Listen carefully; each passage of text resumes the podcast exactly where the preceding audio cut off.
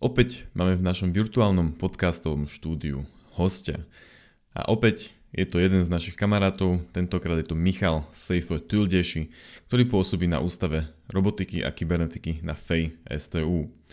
Počúvaš Street of Code podcast o programovaní, softverom inžinierstve a niekedy aj o živote ako takom. Toto je epizóda číslo 74 a bude to teda rozhovor s Michalom Sejfom Tuldešim. V epizóde rozoberáme sejfové začiatky s programovaním, ako sa dostal k robotike, čo ho na nej baví, čo vlastne na ústave robia, aké predmety vyučuje, ako sa ich snažia spraviť zaujímavými a čo chystajú ďalej. Porozpráva nám, čo s podvádzajúcimi študentami, jeho pohľad na znižovanie nárokov na študentov, spýtali sme sa ho, či inžinier potrebuje fyziku a ďalšie veci okolo tohto všetkého. Poďme teda na to. Takže Sejfo, vitaj u nás v podcaste. Sme radi, že si tu s nami. Čaute, zdravím vás. A Jakub, asi možno začať prvú otázku, tak uh, daj ty. No, Sejfo, ty si náš dobrý kamarát, ktorý nás učil na fejke architektúru počítačov v prvom ročníku, tuším prvý semester alebo druhý, no neviem. A, a stále učíš ten predmet, nie? Je to tak. No, takže stále si na fejke, už máš, už máš PhD, teraz si robíš docentúru, ale kde si vlastne začal, kde si študoval informatiku a čo si potom robil, či si aj vyskúšal ísť niekam do firmy, alebo rovno si zostal v školstve, školstve, tak ako to u teba bolo? Dobre, takže začal som na FITKE, čiže susednej fakulte, fejky, kde som teraz, a vyštudoval som počítačové systémy a siete.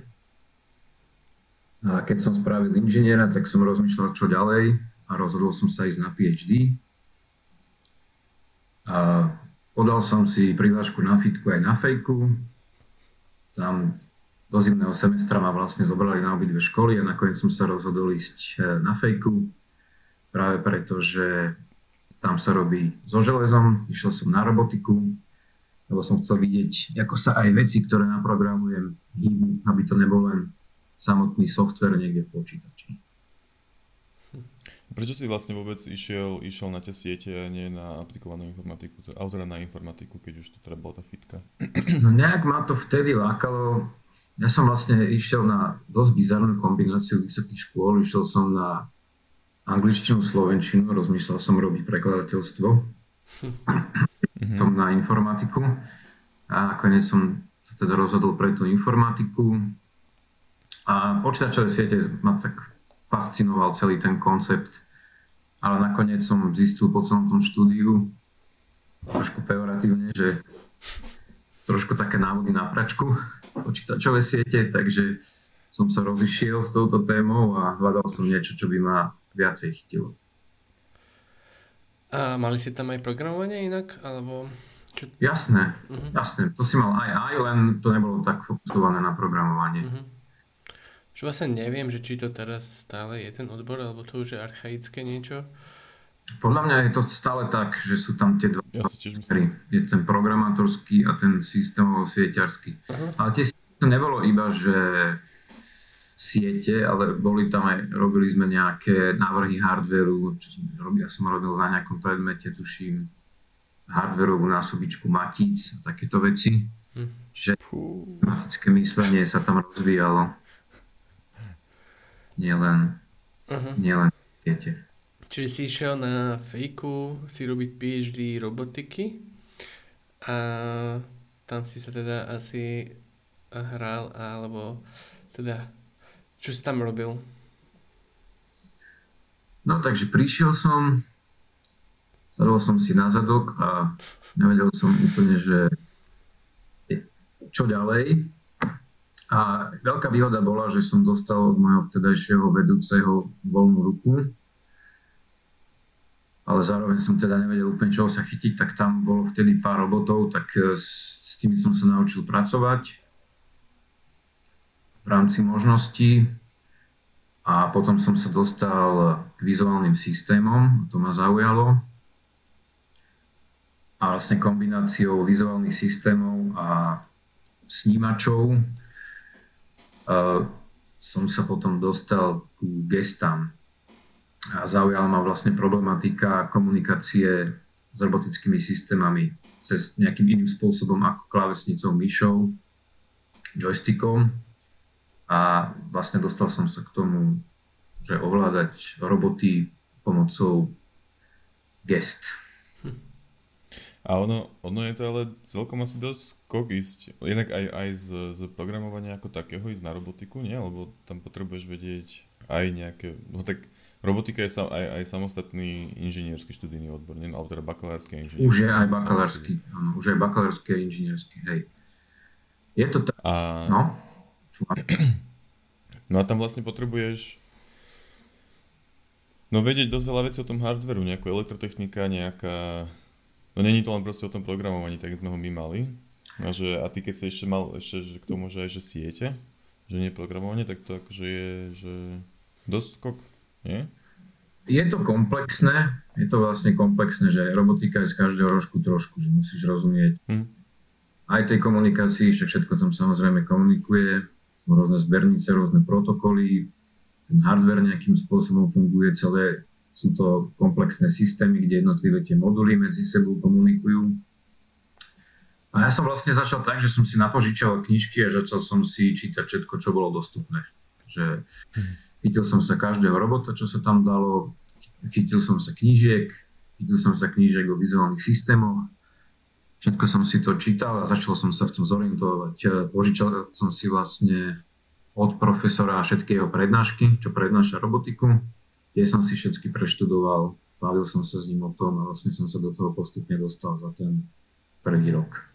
Si bol aj taký namotivovaný, alebo jak si sa cítil vtedy?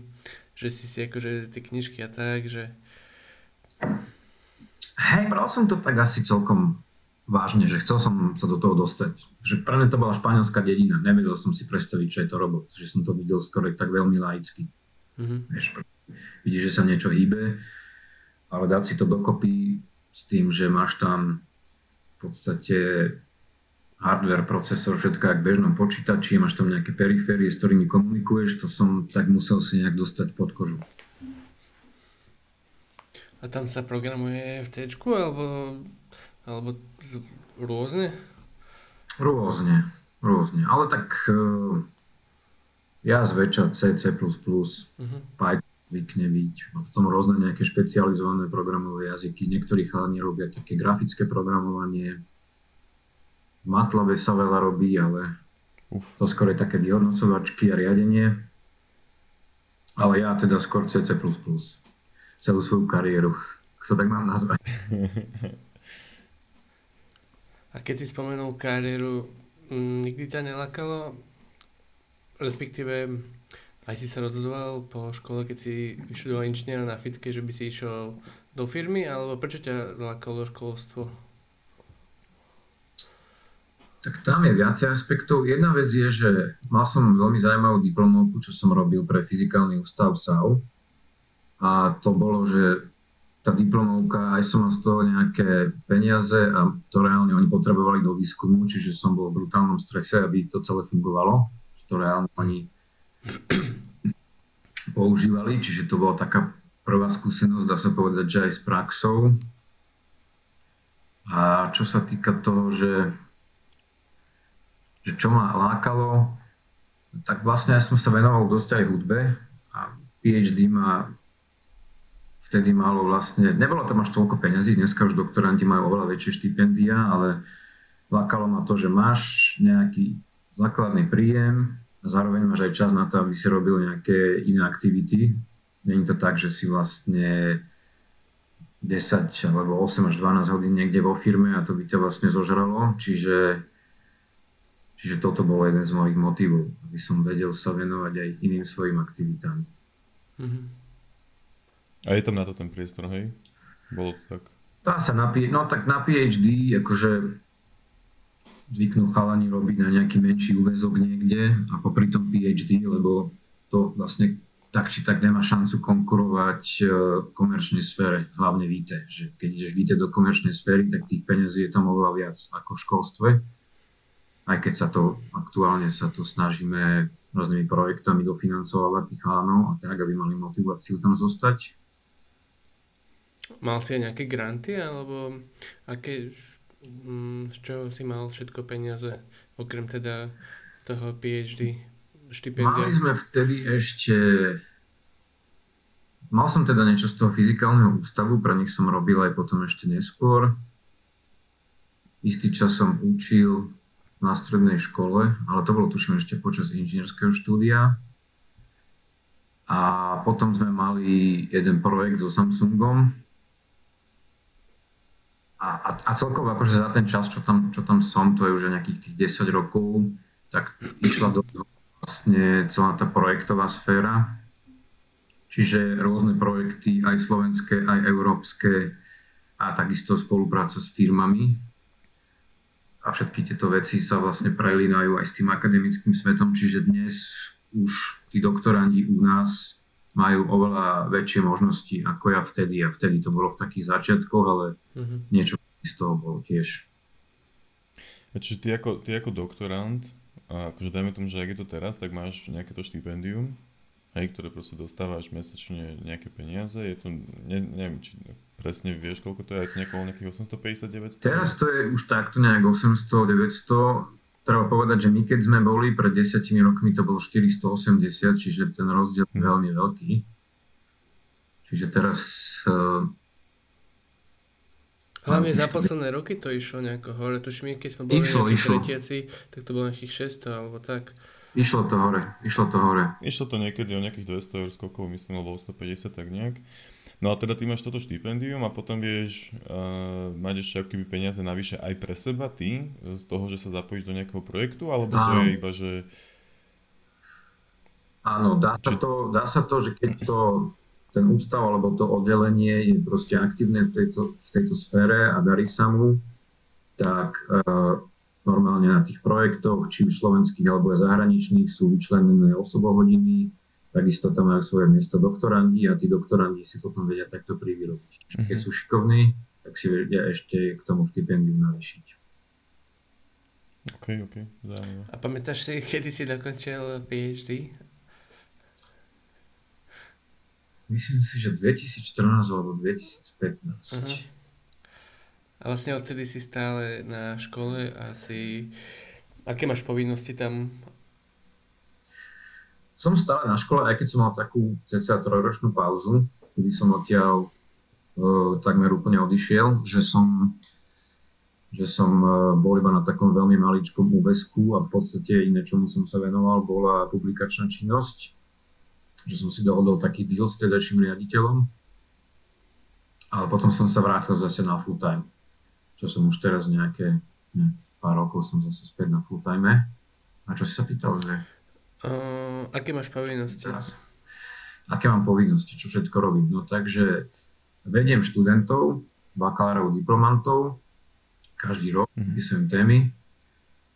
A takisto potom sa zúčastňujem tých komisí, kedy obhajujú. A potom učím predmet, respektíve predmety. Mám na starosti, čo som kedysi vás dlho učil, to som bol iba ako doktorant, mal som nejaké jednotlivé cvika a teraz mám celé tie cvika kompletne na starosti, čiže to máme nejakých 400 študentov. To celé manažujem. A to je tá architektúra počítačov? Architektúra počítačov, to celé manažujem, všetkých cvičiacich, eh, bodovanie, zadania, za, za tých pár rokov, čo tam som, som sa vlastne snažil to celé vylepšiť, vymyslieť nové spôsoby, ako to učiť, nové zadania. Takto. A potom sa samozrejme zúčastňujem na, výskum, na výskumných projektoch. Ako som spomínal, aj tie slovenské, aj tie zahraničné. Čiže snažíme sa presediť aj v zahraničí s tou problematikou. Som na nejakých slovenských projektoch tam máme nejaké praktické výstupy. Uh, okolo toho robíme ďalší výskum, čiže robíme, navrhujeme vlastné metódy, potom robíme experimenty a to, to dávame vlastne do formy publikácií. To je vlastne také, také, také základné, základné stave, základný stavebný materiál v tom akademickom svete je publikačná činnosť a kvalita publikácie a snažíme sa to vlastne dostať do najkvalitnejších zahraničných časopisov prezentovať tento výskum a ukázať, že aj my ako Slovensku máme čo povedať. Má Slovensko čo povedať? Určite áno. no a čo je, čo je teda tá výskumná činnosť, ktorý sa venuješ? To sme ešte nepovedali. Takže ja sa no. venujem HRI, to znamená interakcia človek-robot. Tam vlastne, kde začala tá moja dizertačka, dá sa povedať, že na zelenej lúke, keď som prišiel na PhD, tak sa tomu nikto nevenoval u nás.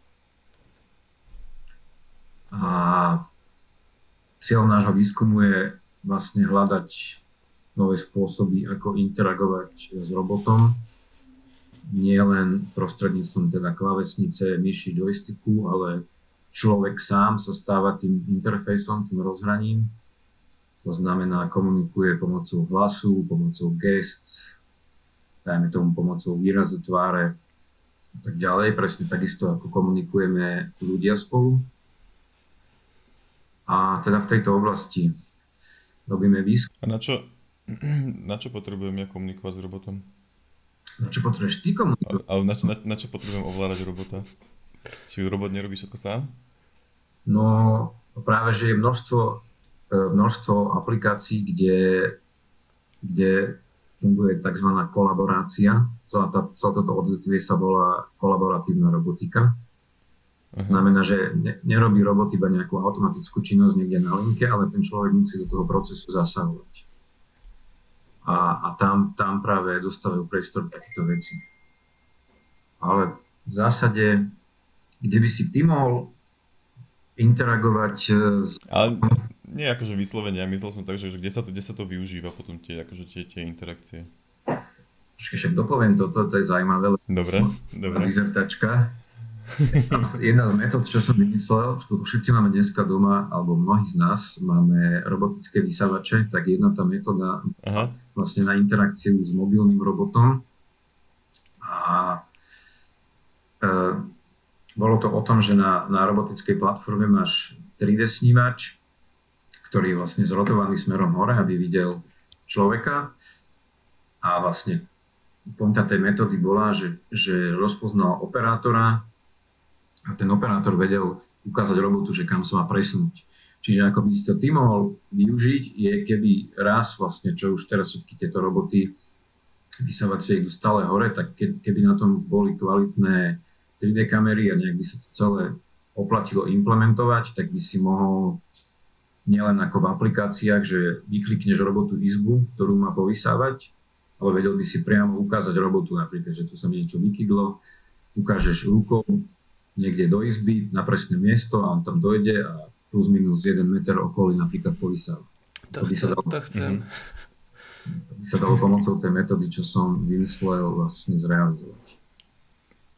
Takže vlastne máme, máme nápad na, na biznis, napojiť Kinect na, na robotický vysavač, na základňu robotického vysavača a ideme.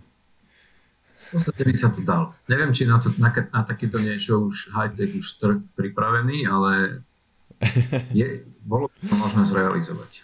A ešte sa tak veľmi laicky opýtam, hej, že vlastne, čo sa týka softwarovej časti, že rozpoznať človeka, alebo gesta, alebo tak, tak to všetko už asi existuje, funkčné sú lípky, umelej inteligencie a tak, predpokladám.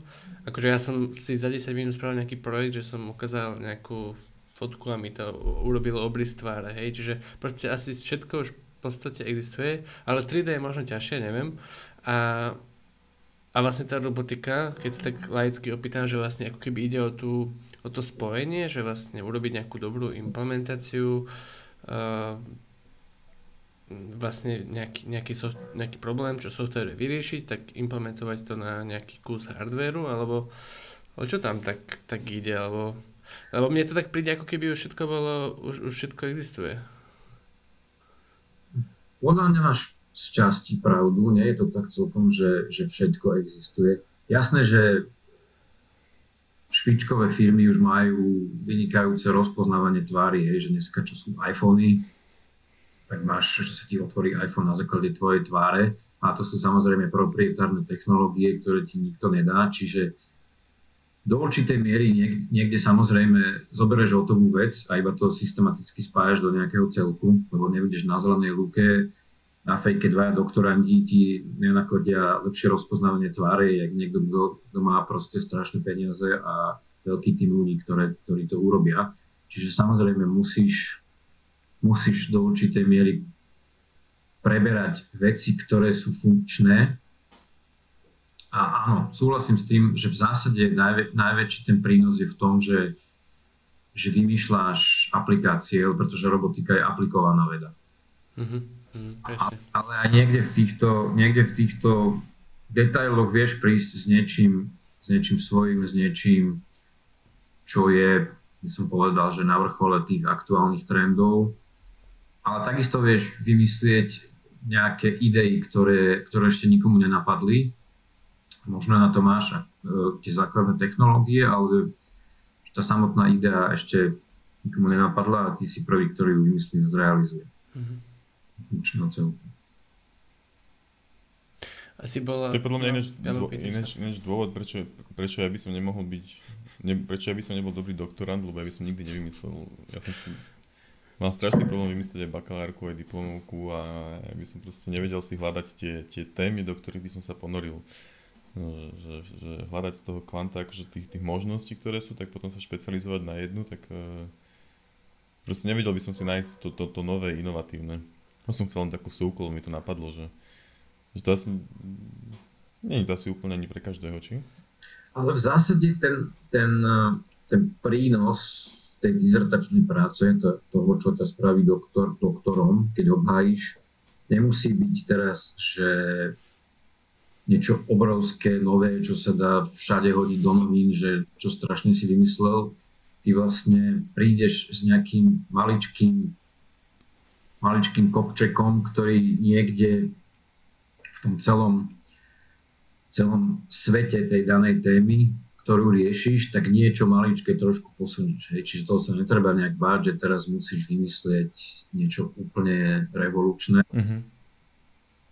Takže nie je to celkom tak, že, že sa treba báť, že teraz keď nie som nejaký úplný vynálezca, proste, neviem, Tesla, ktorý strašne veľa vecí objavil, tak teraz nemám šancu. Hej. To keď sa do niečoho ponoríš, tak už niečo potom napadne. Ti niečo napadne.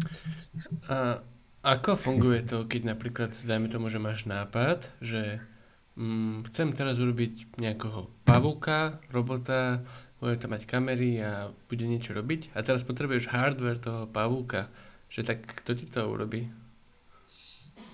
Jasne, to môžem jednu peknú spomienku vyťahnuť, že ja keď som prišiel, tak tých robotov sme až tak veľa nemali a bolo treba minúť nejaké peniaze z projektu, tak som mal presne takéto sci-fi myšlienky a samozrejme napadol aj ten pavúk. Googlil, googlil a našiel som firmu, čo robila ne pavúka, bol to hexapod, pavúk má 8 noh, hexapod má 6, tak som hneď tam všetkých presvedčil, že musím kúpiť tieto hexapody a ešte nejakého pipeda. Takže tým chcem povedať to, že Uh, veľa tých platformiem existuje. Čiže sa zase dostávame k tomu, že robot, robotika je aplikačná veda. Čiže môžeš, ak chceš, a niektorí študenti to aj robia, neviem, že si na 3D tlačiarni vytlačia diely a spravíš si proste malé robotické rameno alebo si spravíš kráčajúci robot, to sa dá, ale je veľmi veľa možností, že sú firmy, ktoré sa na toto špecializujú, ty si kúpiš platformu, osadíš si ju snímačmi, akými chceš, a potom už na tom robíš, čo chceš. Čiže v zásade na veľa takýchto myšlienok, ako aj tá, čo ti napadla, existuje, existuje mm-hmm. že ti stačí proste dostatočný, dostatočné financovanie na to, aby si si tú platformu kúpil a potom už experimentoval s tým. Ako môže niekto, nejaký taký um, milovník robotiky, hej, bez toho, aby mal financie, že doma teraz sa učiť, ako by tak mohol začať, akože kúpiť si, ak sa volá taká tá krabička Raspberry Pi, to asi není tento prípad veľmi, či je? Ale dá sa aj s tým, jasne, dá sa aj s tým. Mm. Arduino existuje, to je taká hobby platforma, na tom sa veľa robí. Existuje robotická súťaž Eastrobot, ktorú organizujeme na fakulte spolupráci s rôznymi dobrovoľníkmi a myslím si, že občianským združením Robotika SK, ak ma pamäť neklame. Tam sú rôzne súťaže ako napríklad e, robot nasledujúci čiaru, to znamená, že máš tam infračervené senzory, položíš ten koleskový robot a on musí vedieť prejsť nejakým, nejakým proste vystávaným svetom. Potom tam máš myš v bludisku, že musíš naprogramovať myšku, ktorá vie chodiť po bludisku, dostať sa z neho von a takéto rôzne veci. A viac menej tie, tieto platformy sú relatívne dostupné, že si vieš z rôznych robotických hobby shopov kúpiť za už dosť dostupné peniaze. Čiže kto naozaj chce, tak už nie je dneska problém, aby k tomu pričuchol. Mm-hmm. A snažíme sa aj my u nás uh, byť otvorení aktívnym ľuďom, snažíme sa to tak postupne presadzovať, že ak by bol naozaj nejaký študent alebo nejaký talentovaný človek, ktorý by sa tomu chcel venovať, a nemá k dispozícii ten hardware, tak snažíme sa vytvárať pre takéto niečo priestor aj. A vlastne inak študenti už aj v bakalárských ročníkoch, aj teda potom aj v inžinierských sa um, ako ja vôbec nemám potom prehľad, že ako, ako sú tam predmety, že už sa vlastne chytajú nejakých vecí a už skúšajú a tak, hej, že ako keby... K tomuto viem povedať, že práve za tých posledných pár rokov sa to snažíme čím ďalej tým viac aj v rámci tej akreditácie a tých študijných programov posúvať stále nižšie a nižšie, že už aj ten bakalársky program robotický, snažíme sa predmety, ktoré boli iba v inžinierskom e, štúdiu už posúvať nižšie, aby tí študenti prišli vlastne do tých vyšších ročníkov už s väčšími znalosťami. Čiže snažíme sa to už dostávať stále nižšie skôr a skôr, aby aj k tomu železu sa dostali aj tí mm-hmm. bakalári. Že to by bolo dosť smutné, keby niekto vyštudoval robotiku a moc sa k tomu nedostal. Hej, a, a tak v tom inžinierskom predmete je to, inžinierskom študijnom programe je to dlhšie, tam, tam máme predmet mobilná robotika, kde robia celkom sofistikované algoritmy na mobilných platformách, čo sú práve tie prelajka vysavače. Mm-hmm. Kedy si vlastne Roomba robila iRobot a teraz máme ešte také lepšie, novšie platformy. Tam práve študenti robia s týmto, či dostanú sa k tomu, robia s robotickými manipulátormi, robia s týmito mobilnými robotmi. Máme nový predmet na drony, čo robí kolega Jozef Rodina, veľmi šikovný, talentovaný chlapík. Majú... Drony, teda skôr. Drony, je tam nový veľký labák na fejke práve na, na, tento, na tento predmet s dronmi. A čiže tlačíme to hore. Treba povedať naozaj, že za tých 10 rokov, čo tam sme, táto nová aktívna generácia, tak sa to veľmi, veľmi posunulo a stále sa to snažíme zlepšovať. Preto som aj povedal, že Slovensko má čo povedať, len to chce aktívnych ľudí a teda samozrejme aj tie financie. Mm-hmm. A vďaka Bohu tam máme takýto aktívny kolektív, to som sa chcel Ľudia. presne spýtať, no. že, že vlastne myslíš si, že vlastne ide na konci dňa záleží na tých ľuďoch, že ide aj nejaká externá motivácia ako keby z, do systému, zo školského systému, že aby ste boli aktívni, aby ste sa to snažili optimalizovať, zlepšovať, alebo je to naozaj iba ako keby o vás? Aktuálne by som povedal, že je to na 99% o nás. Mm-hmm. Neviem, čo je to, že čo, čo definuješ tým, že my, ale to, čo sa nám podarilo vytvoriť ako kolektívu uh, na, na, na fejke, na tej robotike a všetky tieto veci, čo som vymenoval, keď som ja prišiel, hovorím, bol tam, bol tam jeden mobilný robot s chápadlom, bol tam taký čierny robot, čo pripomínal R2D2 a bola tam oječka, taký, taký uh, robotický manipulátor. Dúfam, že nejakí ľudí v fakulte, ale myslím, že to bolo všetko. Všetky tie ostatné veci, ktoré som spomínal, od tých 3D vizuálnych systémov, dronov, mobilných, mobilné roboty a tak ďalej, tak to vlastne sme priniesli za posledných 10 rokov a bolo to o tom, že tam boli aktívni učitelia a doktorandi, ktorí sa neskôr teda stali tiež učiteľmi, ktorí chceli robiť zaujímavé veci, ktorí chceli, aby sa tam dostával, dostával hardware, ktorý je proste aktuálny na svetovej scéne, aby sa tí študenti k tomu mohli dostať. Čiže mm-hmm. je to úplne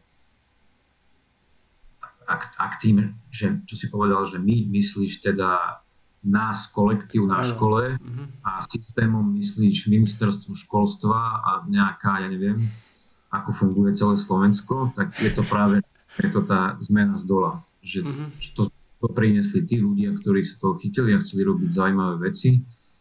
E, robili to v rámci možností z tých finančných prostriedkov, ktoré vie dať fakulta, ale tie sú vlastne veľmi obmedzené, čiže potom sme začali tlačiť na, na tie rôzne projekty.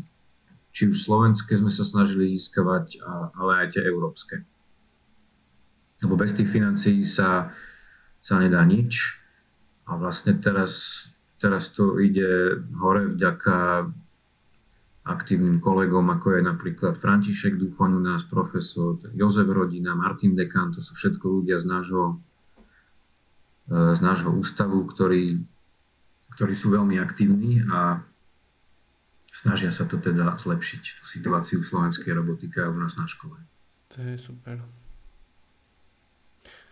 To je super, keď sú, keď sú takí ľudia, ktorí, ktorí to vedia potom.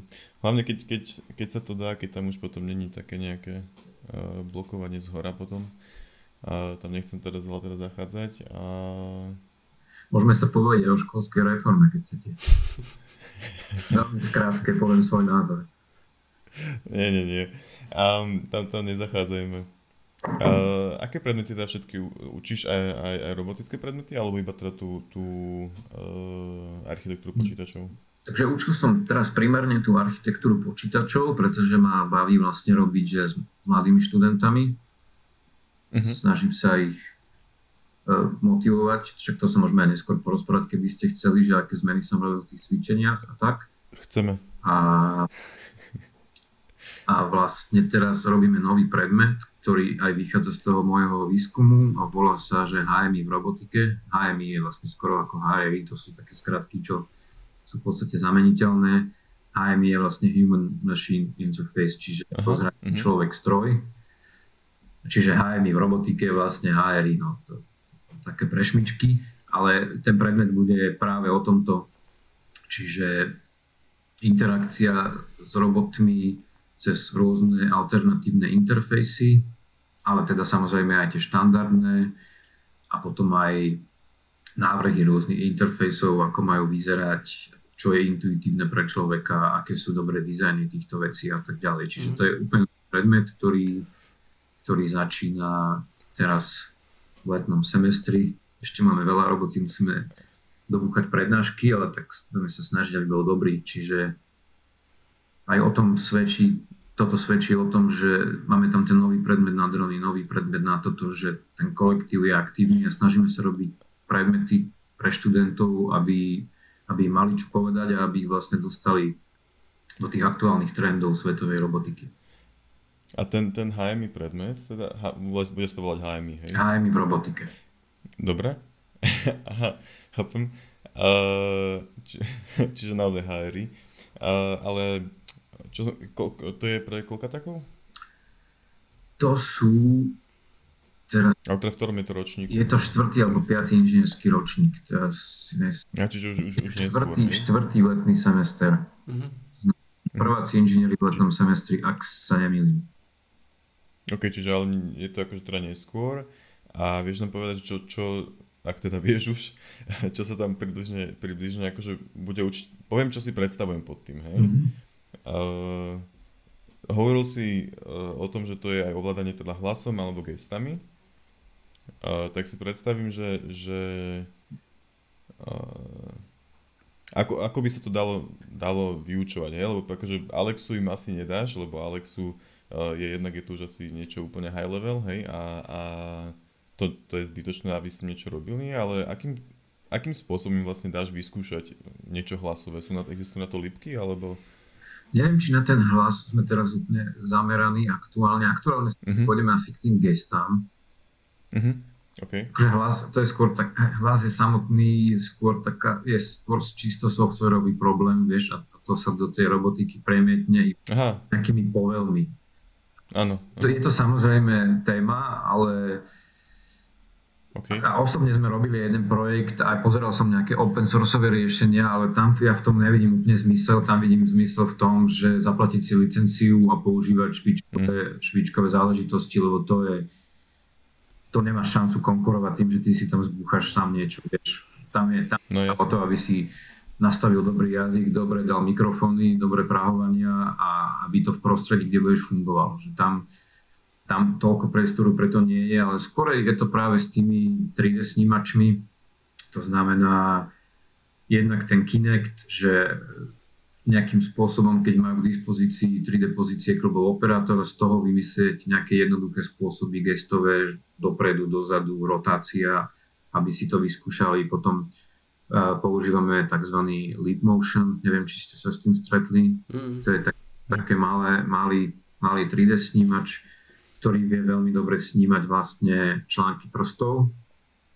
Aj s tým robíme dosť veľa výskumu, čiže tam, tam, tam sa vie ísť na, na také delikátne gesta rúk.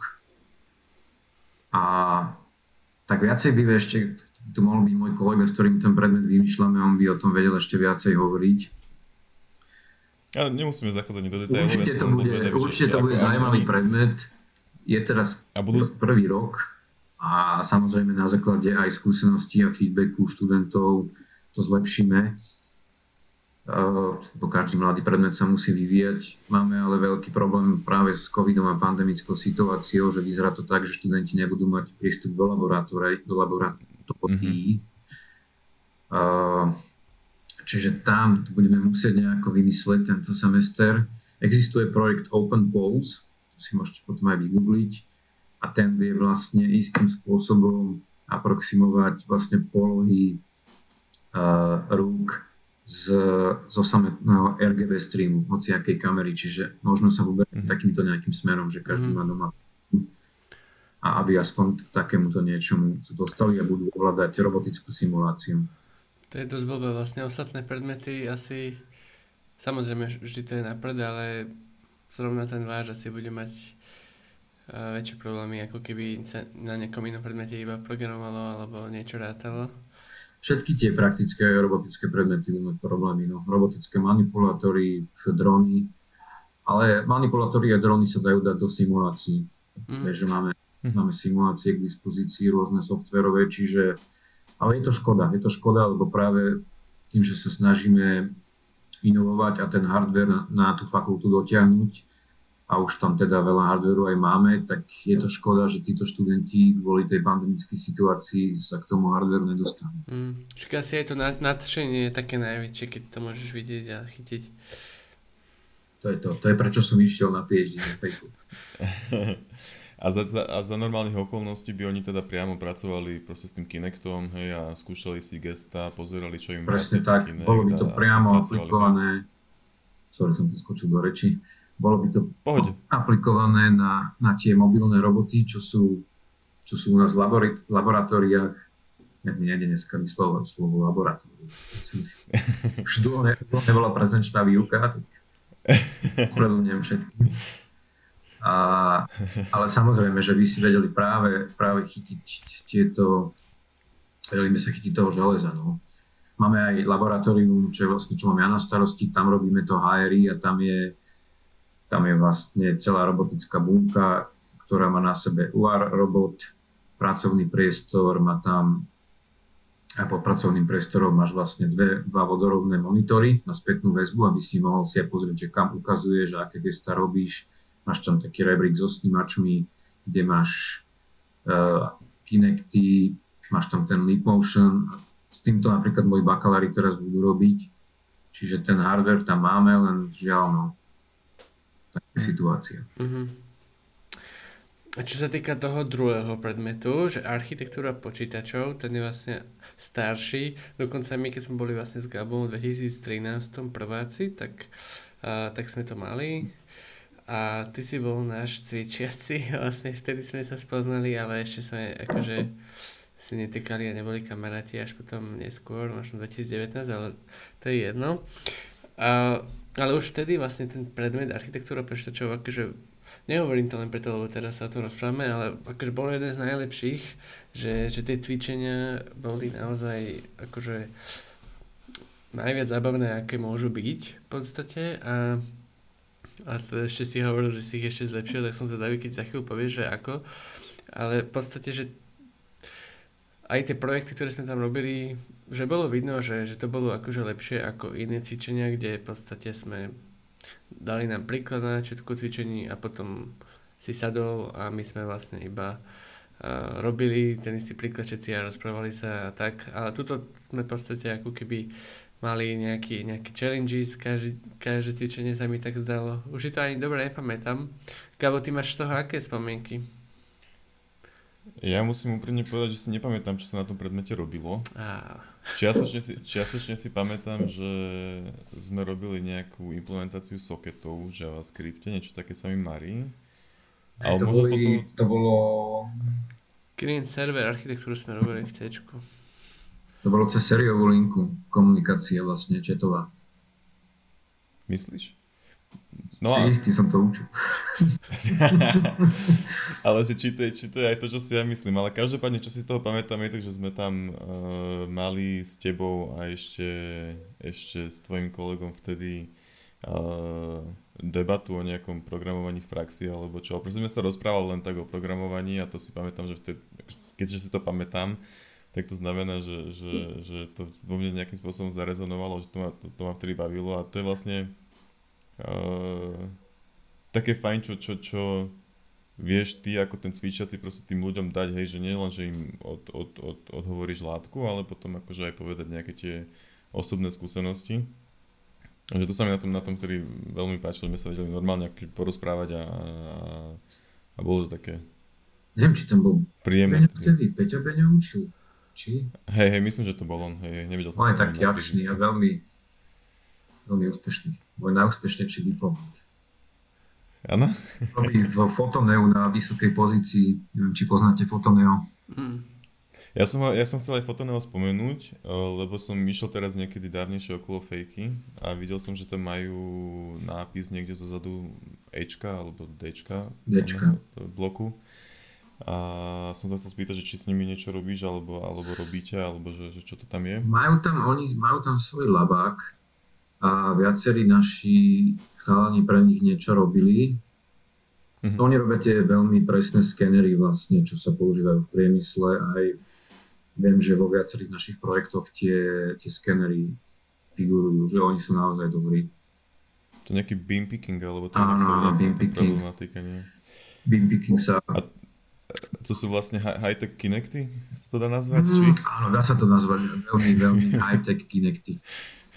Dá sa to tak nazvať. Dobre, iba, iba trochu ozrejmým poslucháčom, že čo to teda je asi Kubovi. Ja, ja viem iba, akože iba, čo som sa raz rozprával s kolegom a potom som niekde videl na, na nejakej konferencii, že tam vystavovali. Že v podstate, keď, keď máš nejaké súčiastky v, v, proste vo veľkej nádobe, máš tam, neviem, tisíce, súčia, tisíce kusov malých šrobov, dajme tomu, alebo možno niečoho väčšieho, tak e, tento robot ti vlastne vie e, vďaka optika, alebo teda obrazu, hej, ale možno asi aj nejakých iných technológií, není to asi len proste video, tak ti z toho vie nájsť tú súčiastku a zdvihnúť ju a podať ti ju alebo, alebo ju s ňou niečo urobiť. Hej, proste, a to je, to je asi ono. Nie, že vie to robiť aj s rôznymi súčiastkami a, a že vlastne ono, keď sa tak predstaví, že tak človek, pre človeka je to jednoduché, hej, proste pozrie a vyhrabe to, čo chce, buď hmatom alebo čo, ale keď si to predstaví človek z toho pohľadu robota, tak to je mm. dosť komplikovaný problém. Keď tam sú, môže byť otočená hociakým spôsobom, môže byť iba z vrchu, iba z dola, iba, iba jak nájdeš proste tú správnu potom. No. Dobre, to len tak. Myslím, že si to veľmi dobre popísal. Dobre, dobre, ďakujem. Keď chceš, tak doplň. A, Som a oni, sú, oni viem, že... Dobre. To bude za Oni viem, že... yes. Um, oni viem, že oni to je slovenská firma, nečisto, ale že, akože, že dosť, dosť, dosť úspešná v tejto Áno, oni myslím, že získali nejakú veľmi dobrú investíciu a postavili obrovskú firmu okolo toho. No, super, super. Mňa by celkom zaujímal tvoj pohľad na, z pohľadu v podstate toho cvičiaceho, toho človeka na druhej strane. My sme boli ako študenti a A neviem si to predstaviť, že vlastne ako vnímaš tých študentov, alebo hneď aj akoby vidíš, že tento šikovný, tento, tomu to až tak nejde, alebo aký máš medzi nimi vzťah? Keď je niekto veľmi šikovný, tak to vidíš hneď. A to je vlastne jedno, to nie je podstatné. Asi by som začal troška z opačného konca, že ja by som seba klasifikoval ako priemerného študenta za študentských čias. A myslím si, že niečom je to výhoda, že keď si by človek dobrý pedagóg, tak je dobré, keď si zažil aj takú tú svoju priemernosť, pretože pedagóg je tam pre všetkých študentov. Ja som zažil aj diskusie kedysi, keď uh, ľudia s čistými Ačkami boli veľmi spokojní a nadávali na ostatných, že čo sú nespokojní, lenže čistí Ačkari v istom spôsob, v istom zmysle ani nepotrebujú nejakých veľmi dobrých pedagógov, pretože sú tak talentovaní a tak samostatní, že podľa mňa nemajú na, na to ten insight. Ja si myslím, že ten pedagóg tam má byť úplne pre všetkých študentov.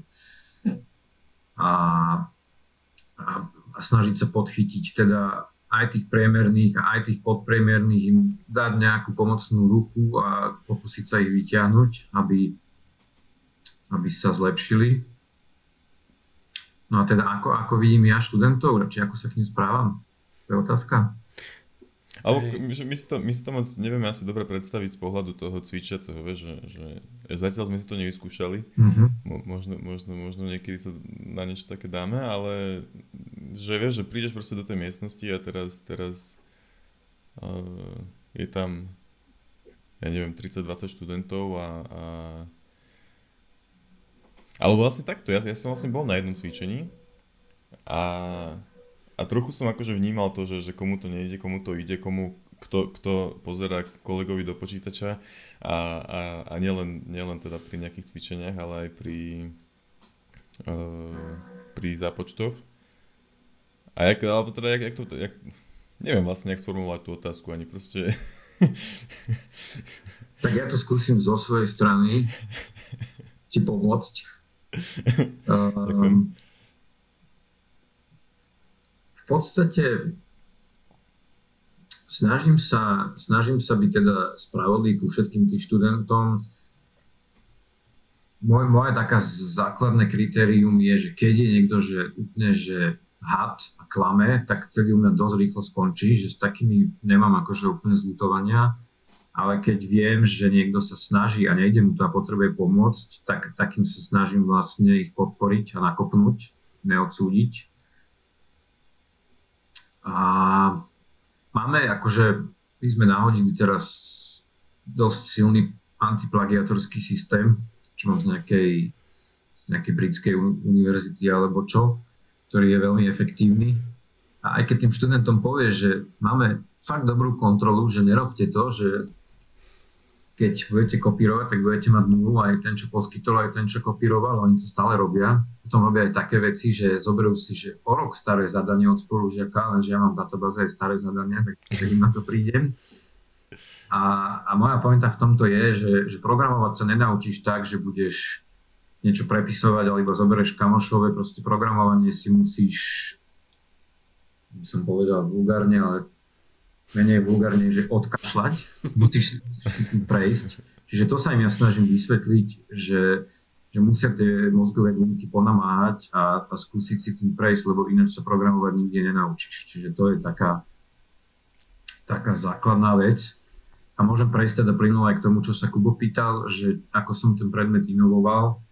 Ja som bol veľmi nespokojný študent častokrát, bol som veľmi kritický k veľa veciam, ktoré mi vadili a mal som pocit, že aj slabší učitelia proste to vždy hodili iba na študentov, že sú leniví, zlí, taký, taký.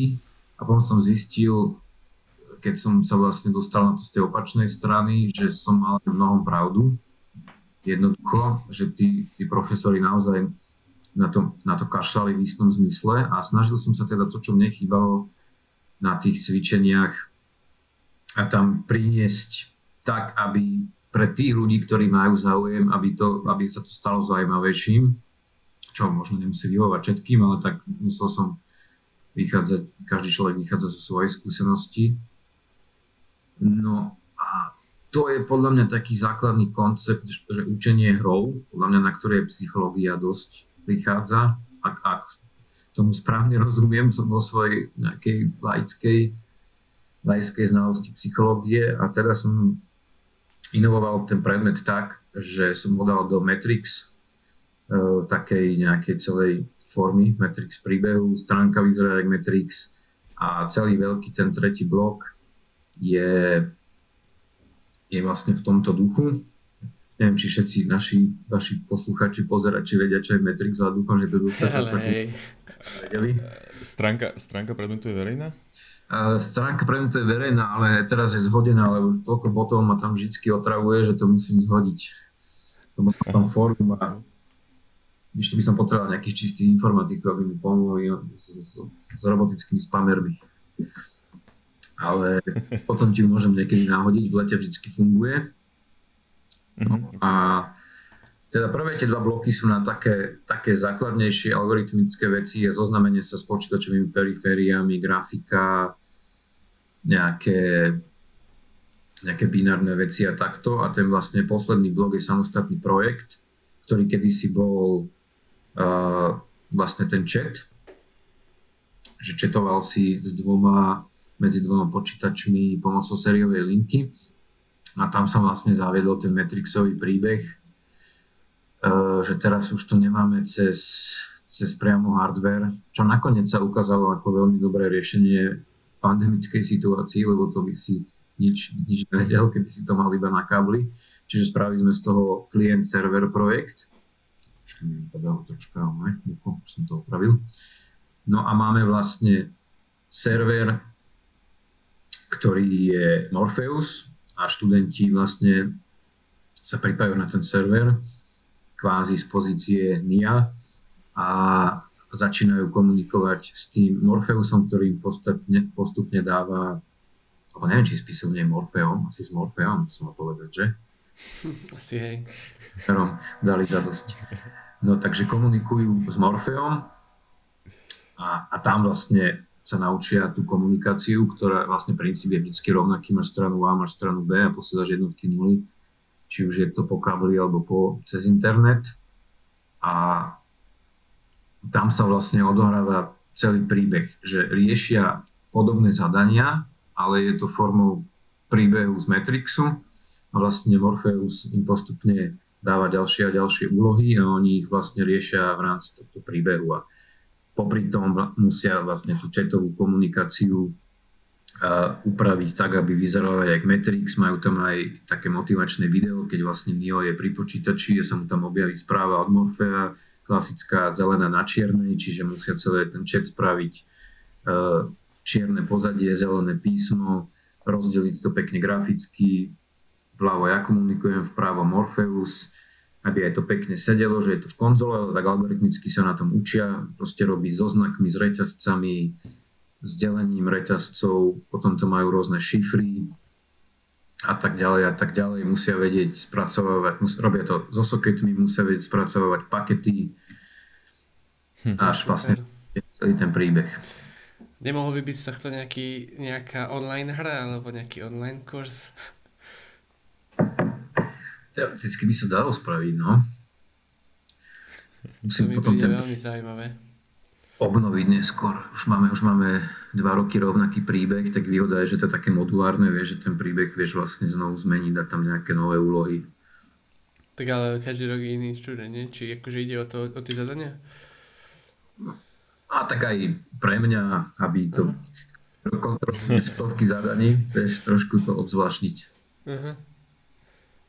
Ako, ako veľmi podobné sú všetky tie zadania? Ako myslíš? No, že keď dostaneš 300 zadaní, tak uh, vieš, že tam akože ten kód dá sa napísať asi aj 300 spôsobmi, asi aj viacej, hej, ale že väčšinou to vyzerá aj tak veľmi podobne, že dá sa, dá sa vždy jednoznačne rozlíšiť, že, že toto je kopírované. A Jasné, tak ten software ti dáva vlastne, dáva ti, pardon, uh, mieru podobnosti a samozrejme, keď máš 10-redkové kódy, tak není šanca, hej.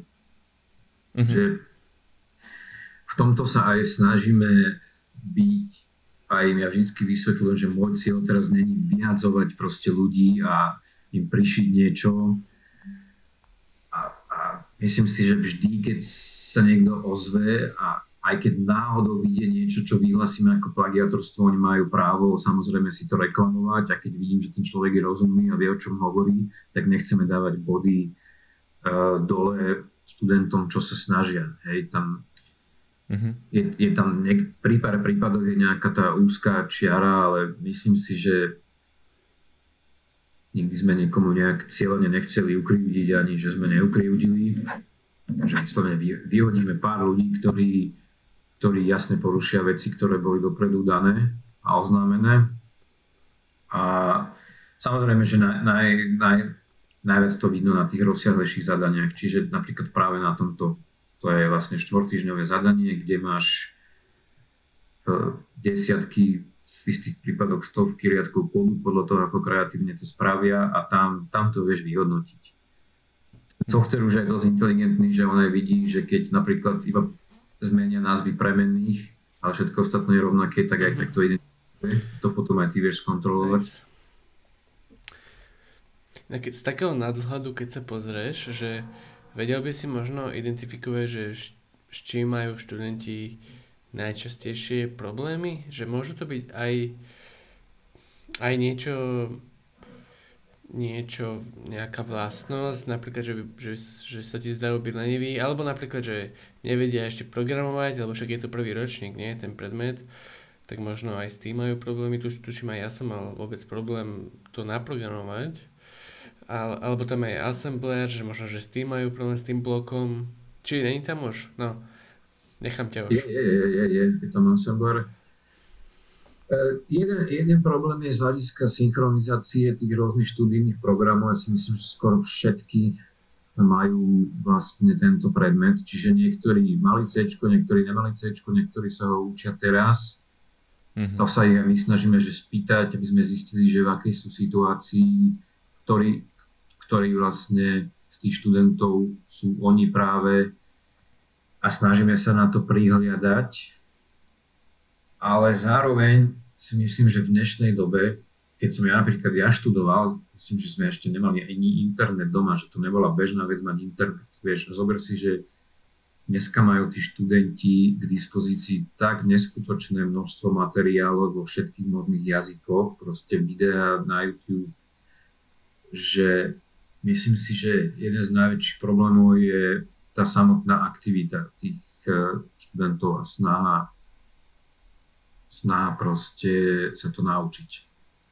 Hm. Už to, už to není o tom, že by niekto nemal niečo, kedy si bol tuším Herod, C, kniha fakt, že nezaživná, dalo sa to z toho naučiť, ale dneska máš obrovské kvanta materiálov, čiže to si myslím, že tá lenivosť je problém a druhý problém je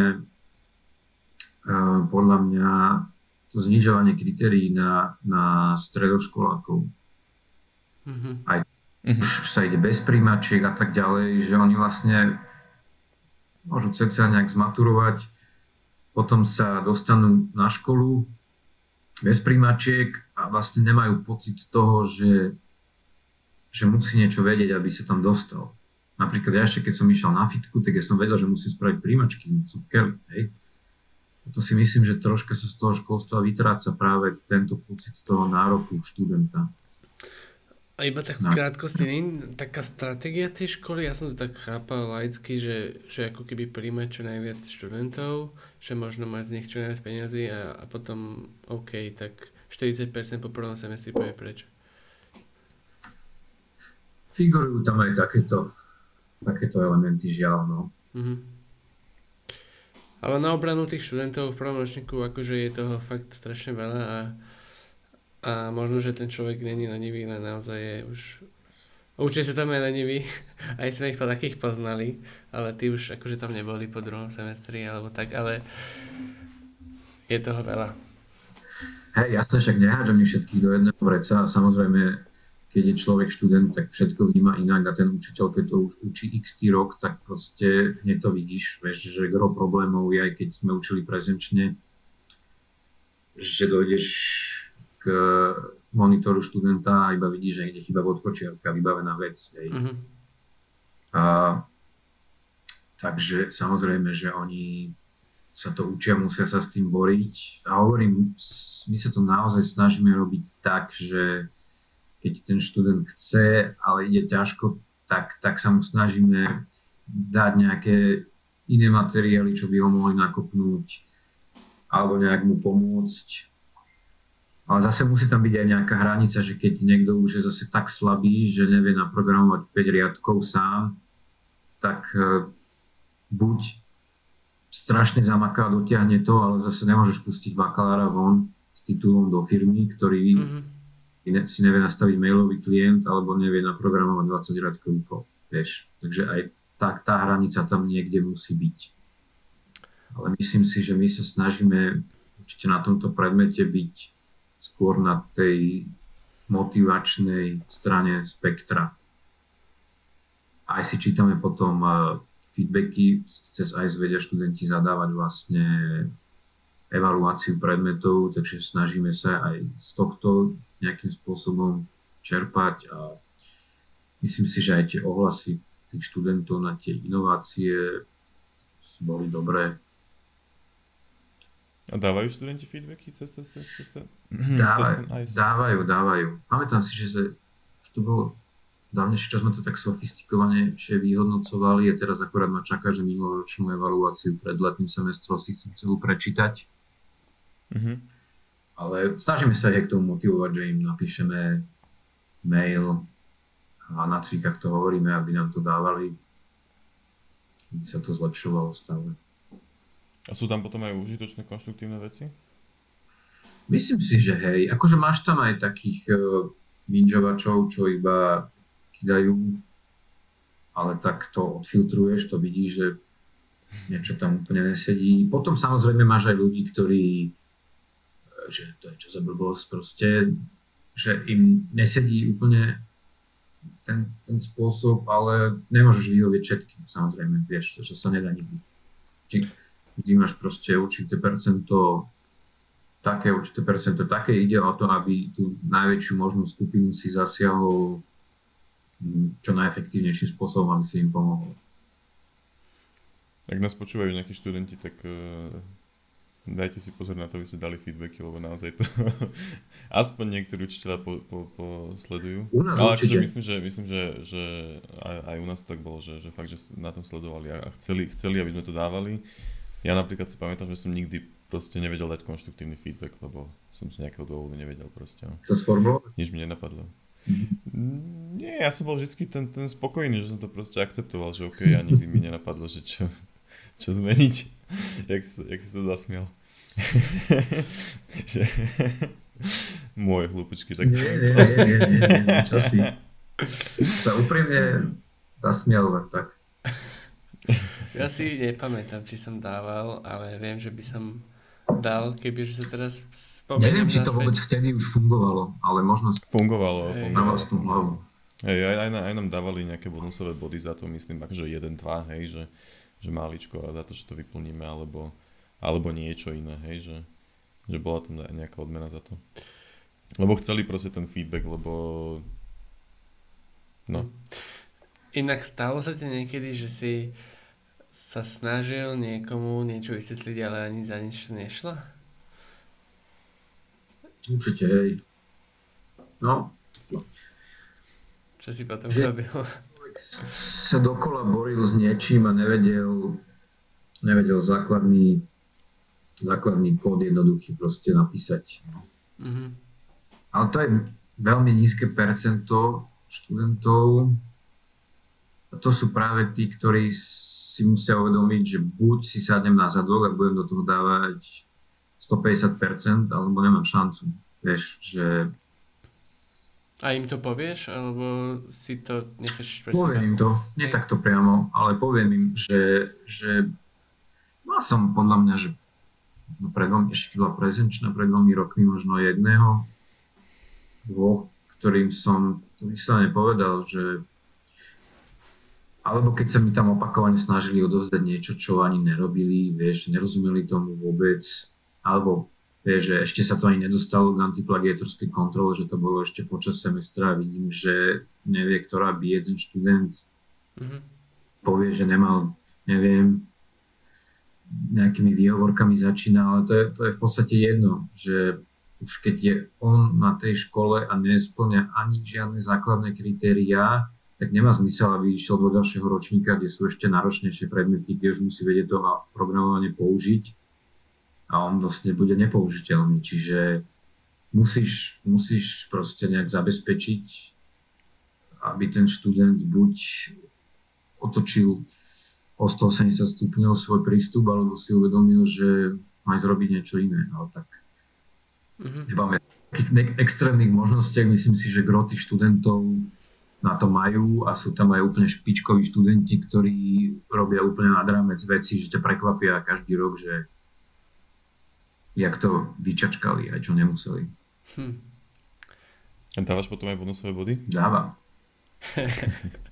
Dobre, tak zase keď nás počúva nejaký študent, tak vie, že, že, že sa oplatí robiť navyše. No, jeden, jeden napríklad, niek- niektorí spravili, keď ten Metrix začal, že začalo vlastne samotné, sa spustil program, tak sa všetko tak, jak v Matrixe to tam udiala celá tá grafika, potom rámčeky si spravil, potom sa vypisovali poznakov proste písmenka, vieš, a to v konzole není úplne triviálne spraviť. C-čku. Wow. C-čku v konzole. Nice. Mm-hmm. Čiže, čiže musia, musia riešiť proste nejaké oneskorenia, musia riešiť pozičné vypisovanie znakov, presne vedieť, jak majú rozvrhnutý, rozvinutý celý ten screen a samozrejme takýto potom dostanú bonusové body. No. To je super.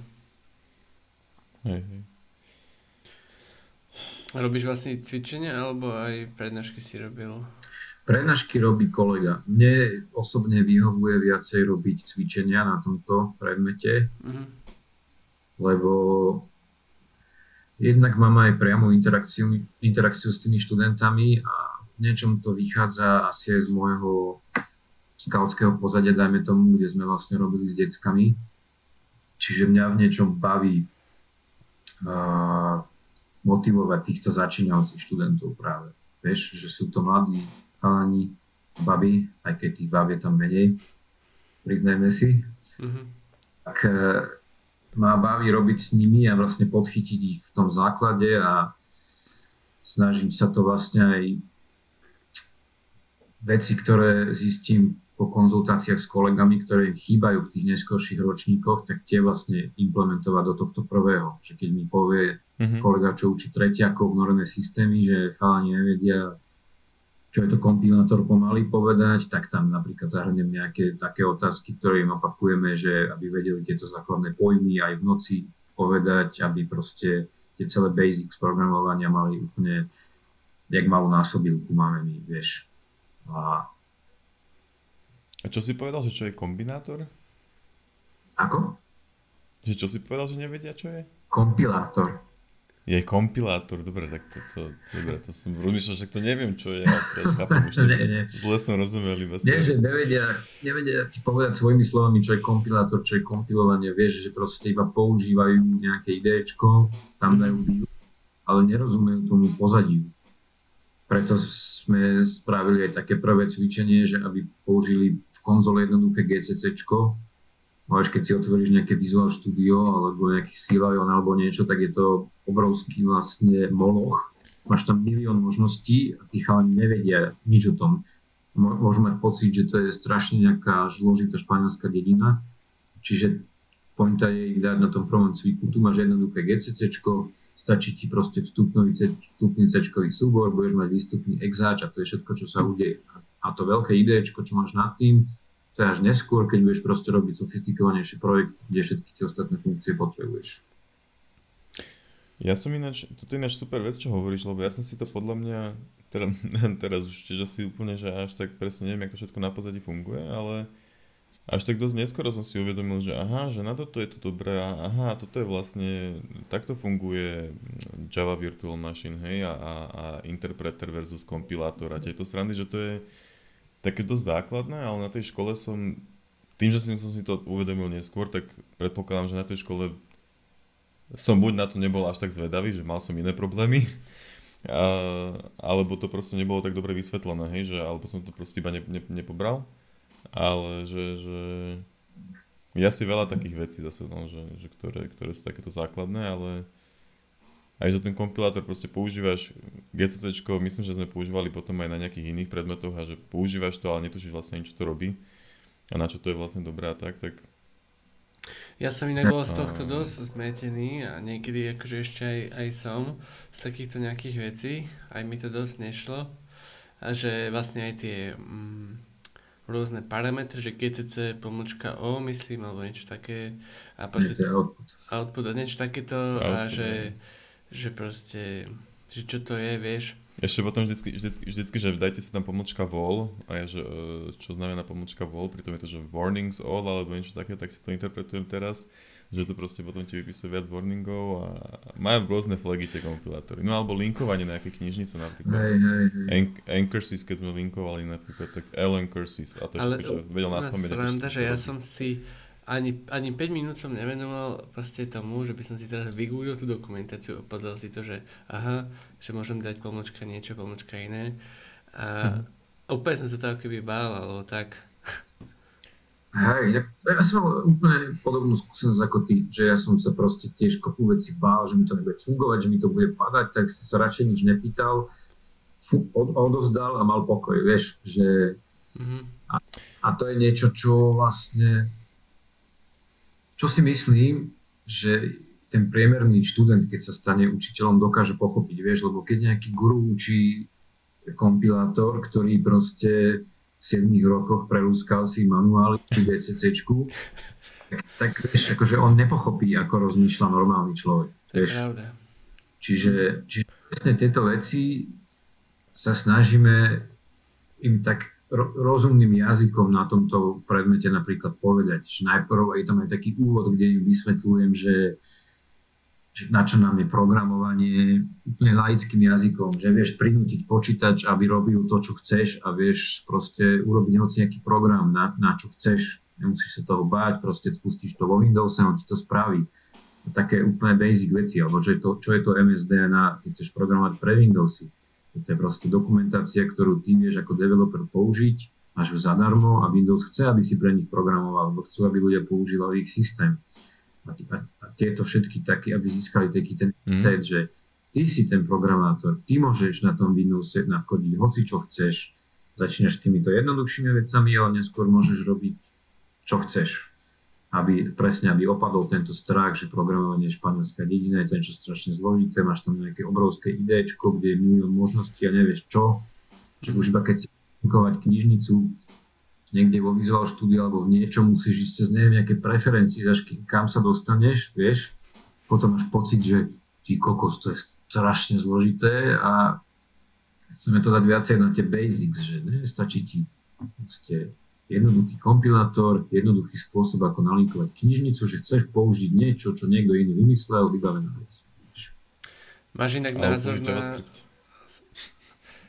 No, pohode, postarajte Máš... sa chlapci. že nemyslíš si, že keď už sme pri týchto basics, že by bolo ešte viacej basics začať s Pythonom ako s C?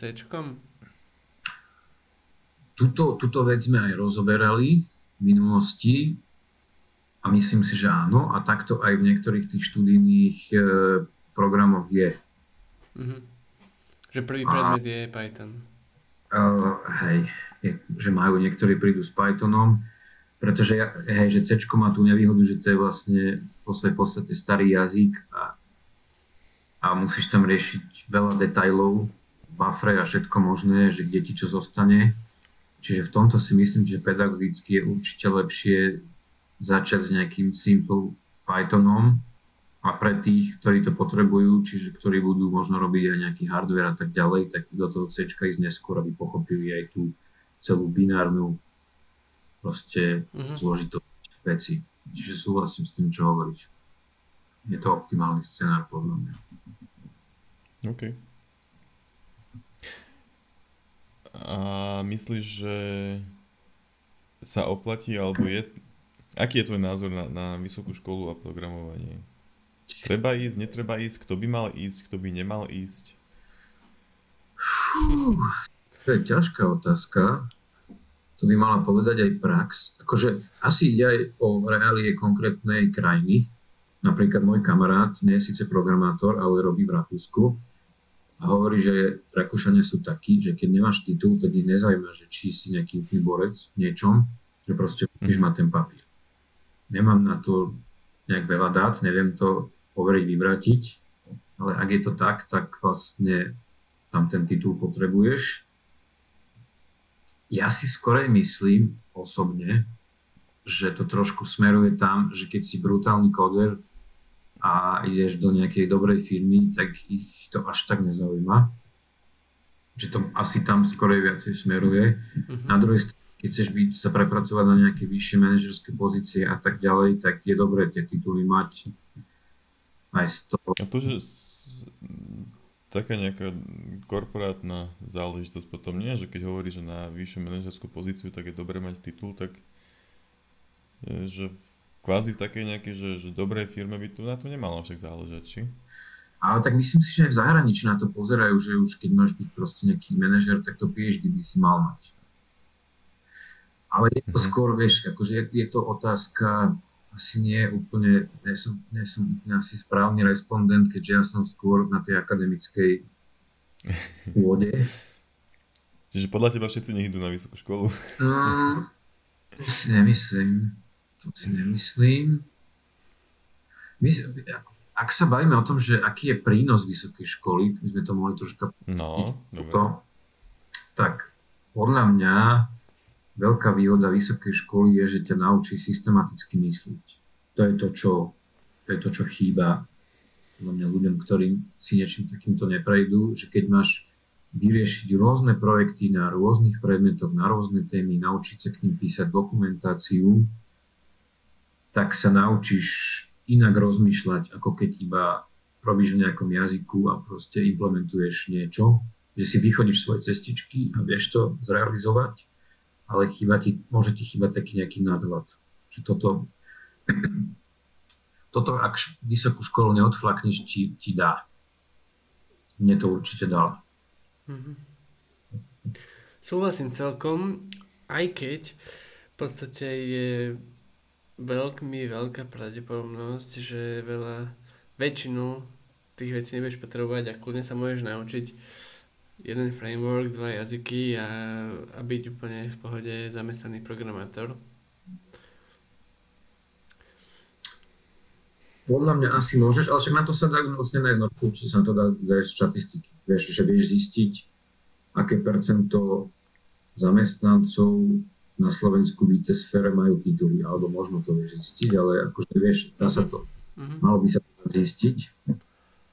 Jasné. Ale Myslím si, že ne, nemá problém talentovaný človek sa naučiť sám programovať a byť proste použiteľný v biznise. To, o tom absolútne nepochybujem. Ľubí sa mi, ako si povedal, o tom systematickom rozmýšľaní. To sme ešte nepočuli také. No, to je...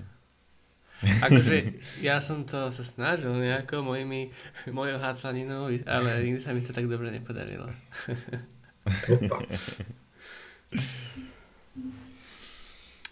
No, ja som si inak už minul nejaké svoje otázočky, možno ešte nejaké, nejaké zážitky na záver, alebo ešte ak Gabo má niečo. Ja mám už akože, neviem nadviazať úplne na tému, ale, ale ešte jednu, jedna vec, čo ma zaujímala je, že ty si hovoril, že sa znižujú nároky na stredoškolákov. A teda či to, či to ty na tej, teda asi to cítiš, keď to hovoríš, hej, že či sa, či sa tí študenti naozaj menia, že či, či z, tej, z tých stredných škôl chodia aj, aj, aj slabší. A, a teda či sa znižujú nároky potom aj, aj na, na fejke alebo na vysoké škole vo všeobecnosti. A prečo to tak vlastne, prečo si myslíš, že, že, že, že to tak je, alebo skade, to vyplýva zase všetko toto? to je smutné dosť, nie? Neviem úplne povedať, skade to úplne vyplýva, ale mám na to také dva pohľady. Mm-hmm. Jeden je teda ten akože OK, že, že škoda, podľa mňa tí ľudia sa nerodia sprostejší. Ja si pamätám vyslovene, že keď u nás nám chodia dosť na exkurzie z rôznych škôl a aj učiteľka hovorila, že už nám ešte aj vektorovú algebru nám berú z matematiky, aby sme neučili a tak. Tomu nerozumiem, že prečo, však tí ľudia nie sú sprostejší, ak boli pred 20 hm. rokmi, vieš, že to sú veci, čo napríklad aj ja využívam základnú analytickú geometriu, nie som teda žiadny matematik, ale je to dobré mať odskúšané, čiže tomu to úplne nerozumiem. A je to, vnímam to negatívne, Myslím si, že by aj bolo dobré, aby boli príjmačky aby tí študenti mali pocit, že musia mať nejaké vedomosti, aby ten pocit klasika, že musíš prejsť nejakou, prekonať nejakú prekážku, lebo vo všetkom, čomu sa venujeme, sa zlepšuješ prekonávaním prekážok, takže ich vyriešiš, či už sú fyzické, keď sa chceš zlepšiť v nejakom športe, alebo sú teda mentálne, keď sa chceš zlepšiť v šachu, programovaní alebo v čomkoľvek. Ale potom tam mám taký druhý pozitívny pohľad a to je ten, že je obrovská počítačová gramotnosť, ktorú považujeme za samozrejmu, ale v minulosti vôbec nebola. A to je veľké mhm. pozitívum, že v podstate každý človek, kedy si si ľudia písali do CVčiek, dneska si to už píšu iba nejaké celebrity, čo sa dostanú do politiky, že vedia používať Microsoft Word, hej, ale dneska je absolútna samozrejmosť, že každý vie používať internet, office, uh, kopu základnej elektroniky, čo kedysi proste vedelo pár ľudí, pretože tá elektronika nebola taká rozšírená. A toto je podľa mňa na niečo, na čo sa zabúda, že, že tá, tá gramotnosť celej spoločnosti v oblasti IT technológií je je masová a veľká a to musíme tiež oceniť. Hej? Čiže, čiže myslím si, že, že na druhej strane tí študenti, každý ten študent má istý, istý už celkom širokú paletu tých základných IT nástrojov, ktoré tak či tak vie používať. No a možno práve preto není priestor na tú vektorovú algebru. Len to sú zase veci, ktoré sa naučíš v bežnom živote. Treba vektor. Uh... Či analytickú geometriu. A potrebuje vedieť inžinier fyziku? Uh, nie. Aký inžinier? No, my sme vlastne na FIKE mali povinnú, povinnú fyziku, dokonca dva predmety a keď sme sa... No, v podstate niektorí profesori majú názor, že každý inžinier musí vedieť fyziku a iní zase, že nie. tak som sa tvoj. No pozri, takto, aby som, no, teraz by ma zožrali kolegovia, samozrejme, že keď sa bavíme o aplikovanej informatike, tak to je niečo iné, ako keď sa bavíme o robotike. Čiže teraz, keď sa kolegovia ma zožrali, keď ma počuli povedať, že na robotike nepotrebuješ fyziku, samozrejme, že potrebuješ, že tam je množstvo sfér, kde tá fyzika je úplný základ. Ja by som to troška z iného pohľadu sa na to pozrel, že závisí od e, predmetu tvojej špecializácie.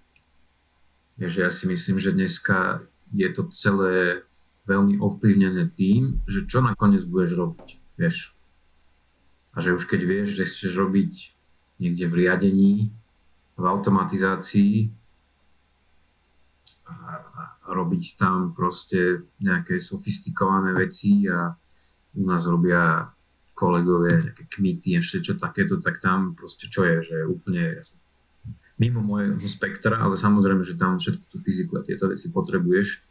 Čiže tam by mal človek už sa postupne profilovať a rozhodnúť sa, že čo je tá jeho priorita. Mm-hmm. Ale, ale ak si to ak si to zoberieš z pohľadu napríklad tej čistej aplikovanej informatiky, tak tá fyzika je skôr asi jeden z tých predmetov, ktorý ťa učí systematicky myslieť predtým. Že sa naučíš riešiť, riešiť, naučíš sa riešiť problémy, ktoré v živote riešiť nebudeš, ale to, že si sa ich naučil riešiť, proste trénuje neurónku v mozgu. Good point. Uh, ešte jedna otázka. Mal by sa podľa teba každý učiť programovať? Mal by to byť jak matematika na strednej škole napríklad? Alebo, alebo jak biológia na gymnáziu? Fú, tak to môžem iba tak nejak emočne asi odpovedať na toto. No myslím, že nie. Myslíš, že nie? Myslím si, že nie, no.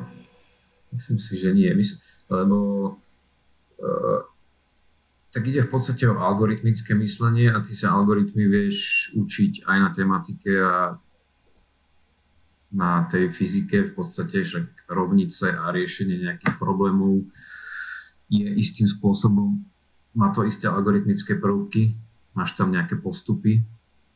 Si myslím, že to programovanie nech robia matchmakery, ktorých to baví. Väčšinou to je tak, že vlastne tí najväčší reprezentanti sveta informatiky hovoria, že áno, že každý musí vedieť programovať, potom najväčší reprezentant sveta fyziky povie, že každý musí vedieť fyziku. Nie? Mm-hmm. Tak keď ja som najväčší reprezentant informatiky, tak som... hovorí Kubo, že väčšinou toho tak hovorí. A ty si výnimka, ktorá potvrdzuje pravidlo. Dobre.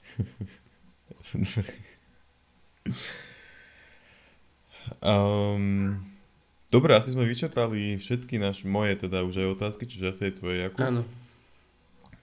A, takže ideme, ideme pomaličky prechádzať do záveru. Yep.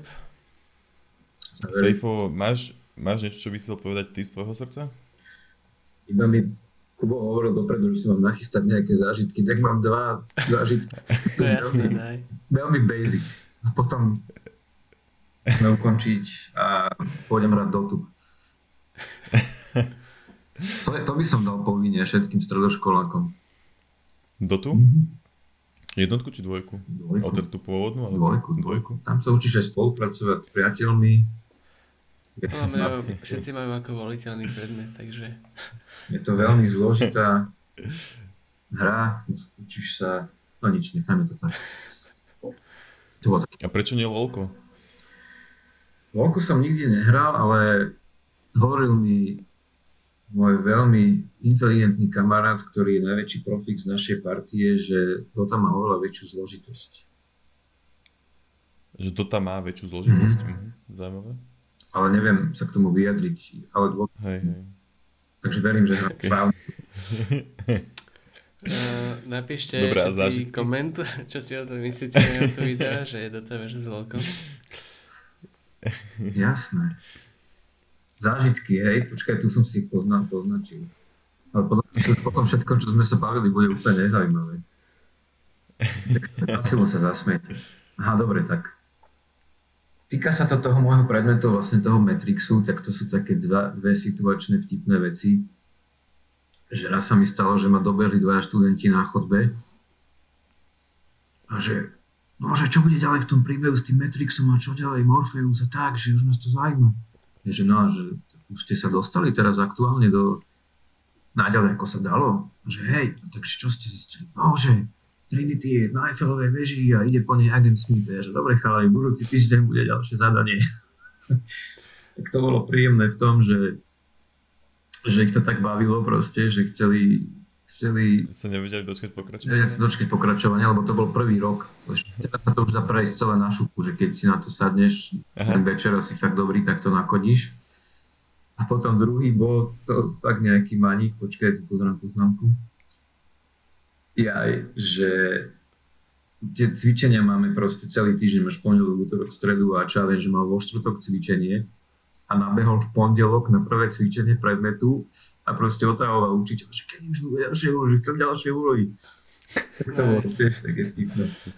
To musí byť aj celkom dobrý pocit, aj ako keby forma validácie toho, že si to robil dobre. Hej, hej, to sú tí najväčší geekovia, ale tak som rád, že som ich potešil. Že som niečo odniesli. To je super.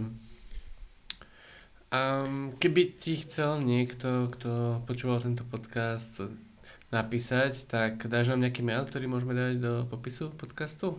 Čo by mi chcel napísať? Neviem, že nech ti pošle zadanie. si chce spraviť Matrix. Kľudne im môžete dať. Dobre, tak vypýtame si, keď do, do, dohráme. Ke, keď dohráme do toho.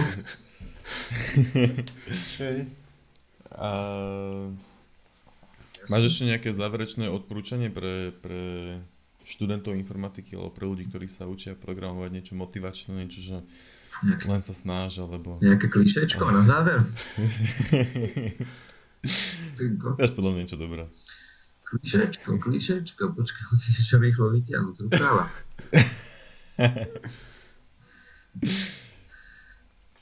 Neviem, kam. Musíš si to sám odkodiť, lebo Je odkašľať, áno, to bolo. No musíš, musíš, každý si to musí odkašľať. hej, tam som nepovedal tú nadávku. By ma zaujímalo, Teraz už môžem na záver, nie? Ale Musíš si to odsrať.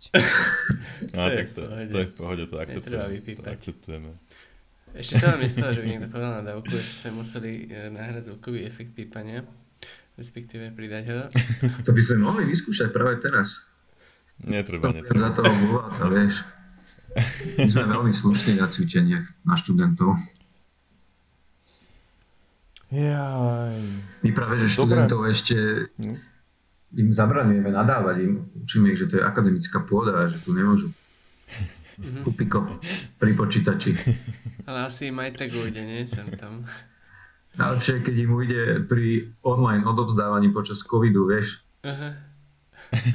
Už som skoro aj zacitoval, musel by si prvýkrát pípať. Ja mu takže, viete čo, že však máme hodinu. si nechajte do krčmy, pán kolega. Nice. Pán kolega najlepšie. Jak, no vidíš, to mi dajte vy suggestions, že jak máš volať študentov. Kolega je cool, Mhm. v pohode. O, to dáva A vlastne je to tykáš také- im, či vykáš im, alebo oni tebe... Ja vykám. Ty vykáš Ja vykám. Mhm. Akože mali by všetci vykať, ale chalani doktorandi zvyknú týkať. E, neviem. Asi by mali všetci vykať. Ale zase na druhej strane, čo si myslíte vy? Vidíš, ja sa idem pýtať vás otázky. Že keď si študent, napríklad keď si bol prvák, Aha.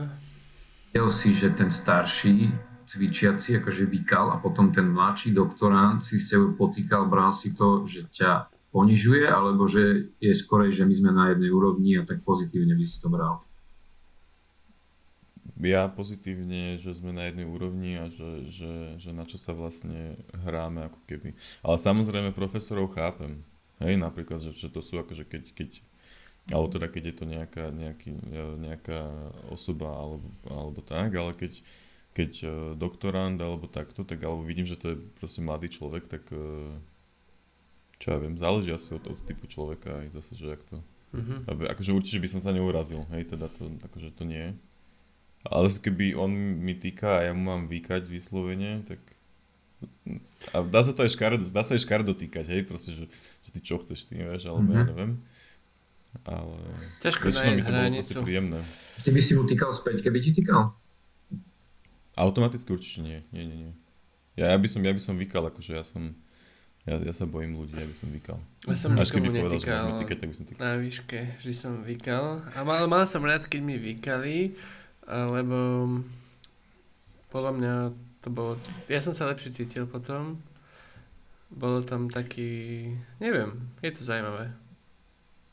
Je, je otázka, kde, kde, je ten, kde je tá hranica, že kde je to vlastne oficiálne, oficiálne akože je to vysoká škola, čiže zase je to nejaká oficiálna uh, inštitúcia, hej, Mhm. a, a, a v podstate by si tu ľudia mali vykať, ale tak vlastne však aj učiteľom na stredy sme, sme, sme vykali. Ale zase nie všetkým vlastne ináč, akože že niektorí si zase aj potýkali, takže... Hej, ja Mhm.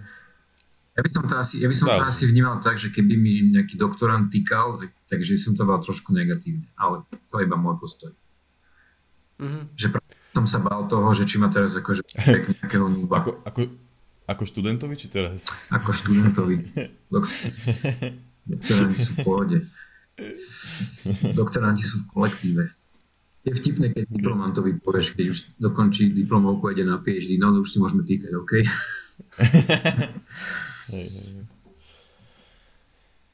Ja My to, máme mám- ja to mám vlastne... tak, že- My máme teraz tiež vlastne nejaké bakalárky s Gabom, že sme konzultanti bakalárskych prác. A ty, Ja mám vlastne, počkaj, ja to vlastne, ja to vlastne poviem, mám sejfovho bratranca, presne tak. Ako, ako bakalára. On si našiel Gaba ako môjho facebookového priateľa a že či dokopy. aha, nice. Teda programátorsky dokopy.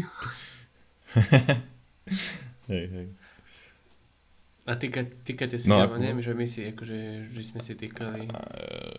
Hej, hej, hej, vždycky som hneď na začiatku povedal, že si... A tak vy ste mimo vlastne Jasné. školy. Však preto, no. sa nemusím toto hrať, že mám nejakú pozíciu. Je, že zase je to tak, je to také, že tuto, tuto tiež sa snažíme akože týkať, mať kvázi priateľský kolektív, tak potom prečo zase na bakalárke by to malo byť iné, hej, že zrazu mi napíše cez stridovkou Discord napríklad a už mu budem zrazu týkať. Alebo ako, mm-hmm. takže... No jo. Ešte máš na nás nejakú Dobre, otázočku? no. No, ne, ne. Už ísť do Už... Dobre, dobre. Už, to... Už zapínaš, hej? OK. Dobre, uh, tak ideme to uzavrieť. Sejfo, veľmi pekne ti ďakujeme za rozhovor. Uh, aspoň mňa to teda zase bavilo. Myslím, že sme prebrali zaujímavé veci. Uh, pekne si nám porozprával, ďakujeme ti. A... sa stalo ak by si mal niekedy chuť ešte niekedy sa k nám pridať, tak uh, myslím, že nájdeme ešte nejaké témy v budúcnosti. A ďakujeme aj tebe alebo vám, našim poslucháčom, ktorí si to poslu počúvali alebo sledovali na YouTube. Um, ak máte na Sejfa nejaké otázky, tak potom v, v, v popise nájdete, v popise epizódy bude jeho mail, kam, kde ho môžete kontaktovať. A však môžu kľudne písať dokumentov pod, pod video, keby chceli. Mm-hmm alebo do komentárov pod video, super, to je ďalší spôsob. Uh, Sejfo to teda bude sledovať a bude odpisovať. Každý večer. zaviazal, keď bude čakať na dotu. A, a ináč aj feedbacky hociakými cestami, Facebook, Twitter, Discord, komentár pod YouTube, mail náš sa dá nájsť kdekoľvek na našej stránke. A a to je asi aj všetko. Jakub, niečo dodať? Nie, nie. Díky Sejfo. Super to bolo. Dobre, tak dúfam, že sa epizóda páčila. Ešte raz teraz opakujem, že budeme tiež radi za feedback, tak ako aj, aj e, prednášajúci na vysokej škole. A, a Sejfo, ďakujeme teda ešte raz. Nie, Majte sa pekne. Čaute. Čaute.